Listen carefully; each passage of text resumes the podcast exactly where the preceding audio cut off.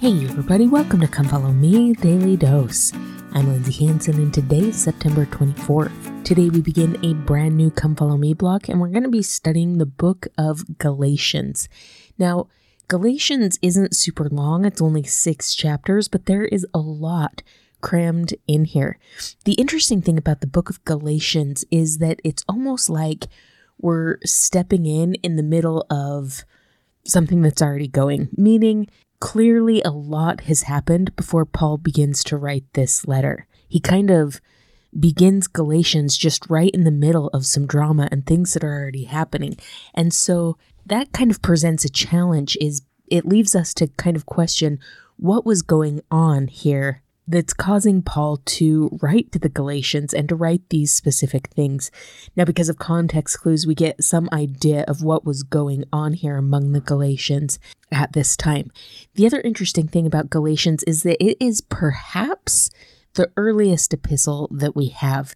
It's kind of a toss up sometimes whether it was Galatians or Romans that was written first, but they could have even been being written about the same time. It's estimated that the book of Galatians was written sometime chronologically around the same time as Acts chapters 13, 14, maybe 15 or 16. There's a lot of debate in the scholar world about when exactly this was written or if it was written before or after Romans, but the exact timeline doesn't matter. And whether it was written before or after Romans doesn't exactly matter either. The interesting thing about this book is that it's clear that what was on Paul's mind as he wrote Galatians is similar to what was on his mind when he wrote Romans. We see some similar warnings, we see some similar doctrines taught. He's going to talk a lot about being saved by grace versus works, meaning he's talking about the law and kind of trying to help them discover what the purpose of the law is at this point, whether they're saved by faith in Jesus Christ or the works of the law. I think that that's important to understand because when Paul in the New Testament talks about works, it's really important to keep context that he's speaking specifically about the law of Moses. So there are some people that read into the New Testament and say, oh, well, it talks about faith and being saved by faith and things like this. Well, yes, that's true. We are saved by faith in Jesus Christ. That's absolutely fact. But when people see that and read it as in, oh, it doesn't matter what we do because we're saved by faith, that's not exactly correct. That's not exactly in context. Because when Paul is talking about works, he's specifically talking about the law of Moses. He's not talking about commandments or obedience in general. He's talking about the law of Moses. So that's something that we're going to see a lot about here in Galatians, kind of the difference between the yoke of the law or the freedom that comes from faith in Jesus Christ.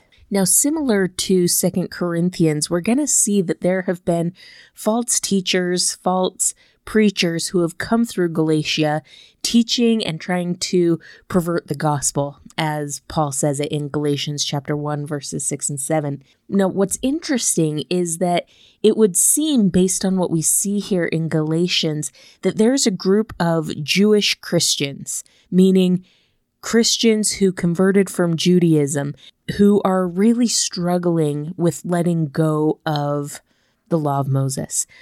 Oftentimes, biblical scholars refer to these people as Judaizers. So they were teaching the Gentile Christians, meaning people who converted to Christianity from being Gentiles, they were teaching false doctrine specifically relating to the law of Moses. Remember, they had the Jerusalem conference in Acts chapter 15 where they kind of sorted out how they were going to live the law of Moses from here on out. And what's interesting is that these Judaizers or these Jewish Christians seem to be teaching the Gentile Christians a lot of false doctrine specifically relating to the law of Moses. They were teaching that they had to be circumcised, that they had to observe ritual requirements and sacrifices and things like that under the law of Moses in order to be saved. Now, we understand this, and it's easy looking back on it to understand that this is completely false. We are saved in and through Jesus Christ and in Him alone. But these Jewish Christians, these Judaizers, were teaching that salvation still came through the law of Moses. Now, please keep in mind, there were a lot of things with the law of Moses that weren't necessarily wrong to continue to live. It was fine if they chose to eat according to the law of Moses. That's not a big deal. If they chose to circumcise, that was fine. It's not a big deal. The issue arose that they took their eye off of Jesus Christ and that that law was supposed to point them to Jesus Christ. The issue became they felt that they were saved by those acts that they were doing rather than realizing that those acts were supposed to be drawing them closer to the Savior so that they could see that salvation came through Him. And that's where this false teaching became extremely problematic.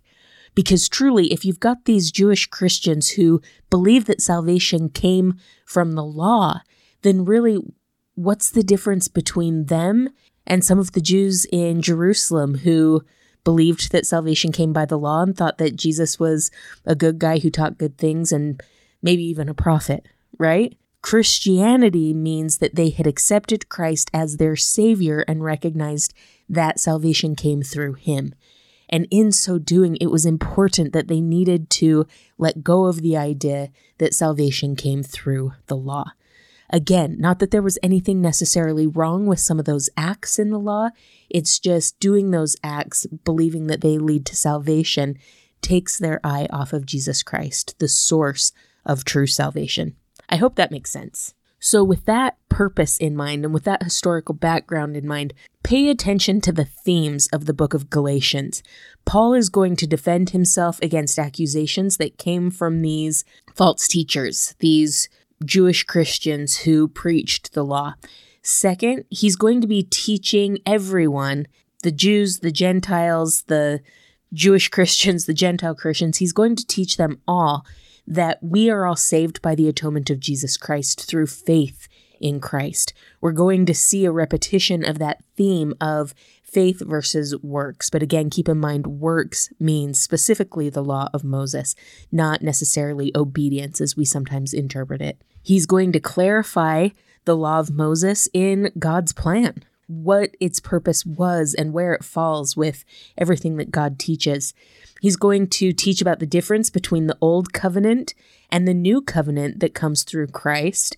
And then finally, he's going to call upon the saints to live by the Spirit. And we're going to get some really neat teachings about the Spirit in the book of Galatians. So, with that being said and understood, let's jump into the book of Galatians, chapter 1.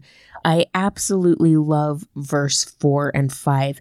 Verse 4 and 5 say, Who gave himself for our sins, that he might deliver us from this present evil world, according to the will of God and our Father. To whom be glory forever and ever. Amen.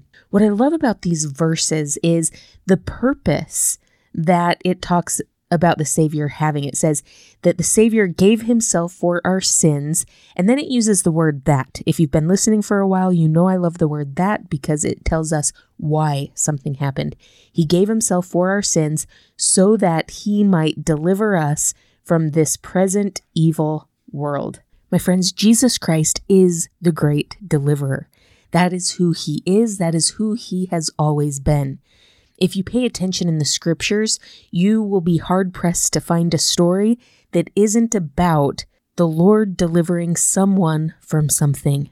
The reason is that story, that deliverance is repeated over and over and over again so that we get it in our minds, so that we understand firmly that Jesus Christ delivers us, that he always has been a God of deliverance, and that today he continues to be a God of deliverance, and that in him and through him and because of him, we can be delivered from the evil world today. We can be delivered from the temptations and difficulties, from our sins and sorrows today. Elder Budge taught, I testify that as we commend ourselves unto the Lord and consistently and resiliently trust in Jesus Christ and his divine purposes in our lives, he will visit us with assurances, speak peace to our souls, and cause us to hope for our deliverance in Him.